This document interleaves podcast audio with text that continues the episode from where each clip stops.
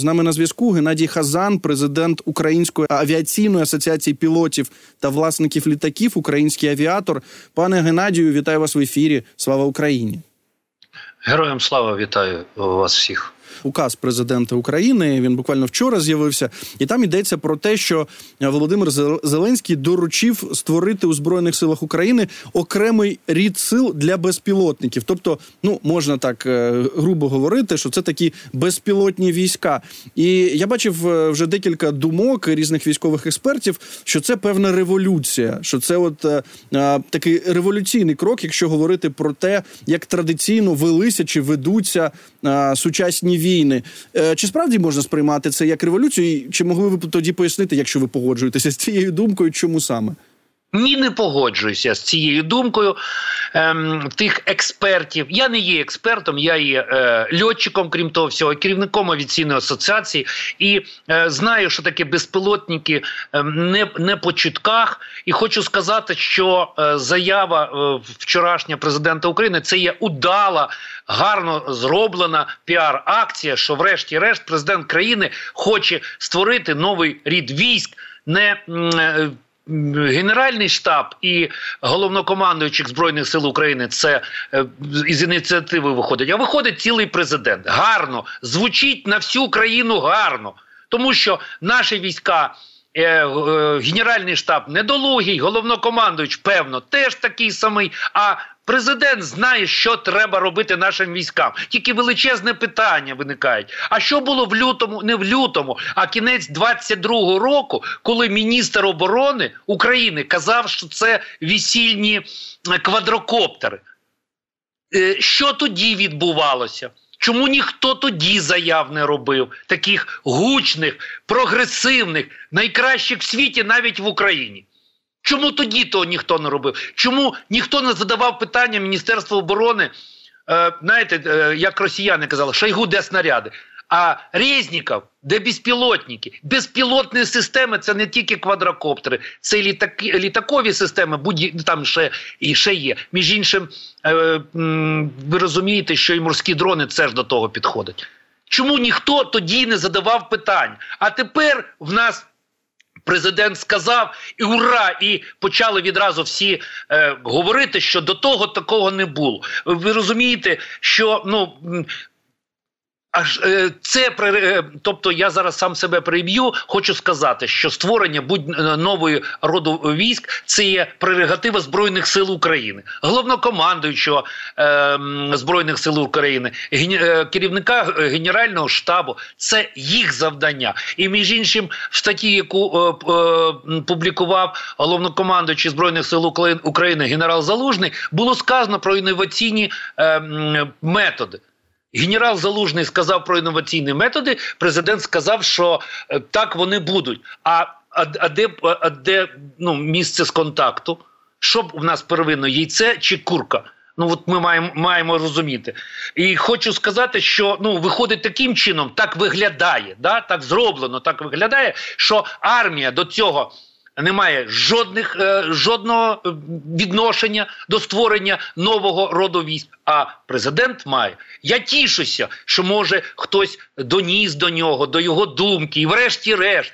Е, на кінці другого року війни в нас з'явиться новий нові війська. Пане Геннадію, ну добре, е, я е, дійсно ми всі пам'ятаємо ту заяву колишнього вже міністра оборони Олексія Резнікова про весільні дрони, що от не треба, вони нам не потрібні.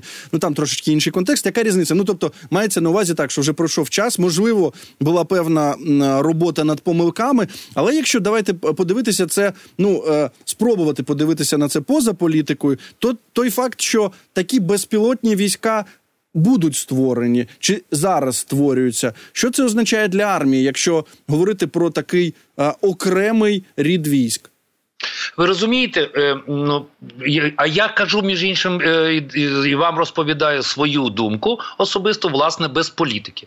Чому власне без політики? Тому що використовування безпілотних систем почалося не вчора, не в 22-му році, а ще в 14 і 15 роках почали люди на свій розсуд використовувати різноманітні безпілотні системи для виконання е, різноманітних бойових завдань. І а зараз воно було стільки велика кількість галасу. Піднімалося, що нам треба створювати свої війська. Між іншим, дивіться, хочу нагадати всім про мільйон е, дронів. Якщо взяти мільйон, поділити на 12 місяців, то там 80 з гаком тисяч дронів в січні місяці мало би вже появитися в збройних силах України да, на використання тих fpv дронів. І задаю риторичне питання: чи може хтось мені шепот... зашепотіти і сказати, що власне ну 83 ні але там 33 чи 63 тисячі з'явилося. В мене такої інформації нема. Якщо була по кількості, я би відомо її не сказав би. Але е, ті всі fpv дрони, які з'являються на сьогоднішній день в Збройних силах України, це є дрони, які е, завозять, привозять, постачають. Е, ви розумієте, волонтери. От волонтери на сьогоднішній день разом з Збройними силами України забезпечують Збройні Сили України і тим самим воюють з е, російською навалою. А де ті дрони, які мали бути в минулому році, е, звітувалося, що хтось велику кількість 100-500 мільйонів мільярдів купив в українську армію дронів? Цікаво би сказати, хай якийсь хрестик ставлять чи якусь. Пташечку, що це власне дрони придбані, наприклад, Міністерством оборони. Е, передусім має бути система, має бути все систематизовано. Виробники мають розуміти про те, що е, по якій системі, по якій, е, з якими технічними вимогами, по яких там стандарт, згідно яких стандартів це все виробляти, тому що на сьогоднішній день велика кількість виробників підставляє свою шию, голову під закону закони України. Наприклад, виробники ребів. Реп це є спецзасіб. Тобто в будь-який час до виробника реба можуть прийти спеціально навчені хлопчики і скажуть йому, а е, чому ви порушуєте закон? Давайте заграти. Або хтось робить м, устаткування для кулеметів, або хтось робить для озброєння устаткування. В будь-який час можуть прийти і сказати, а чому ви робите? Згідно якого закону, чому порушуєте? Е, е, Верховна Рада України, я не знаю, е, ви знаєте, я так ну гіпотетично скажу, я не знаю, чим займається, але в першу чергу треба було би закон на законному шлясі прикрити тих людей, які за власні кошти.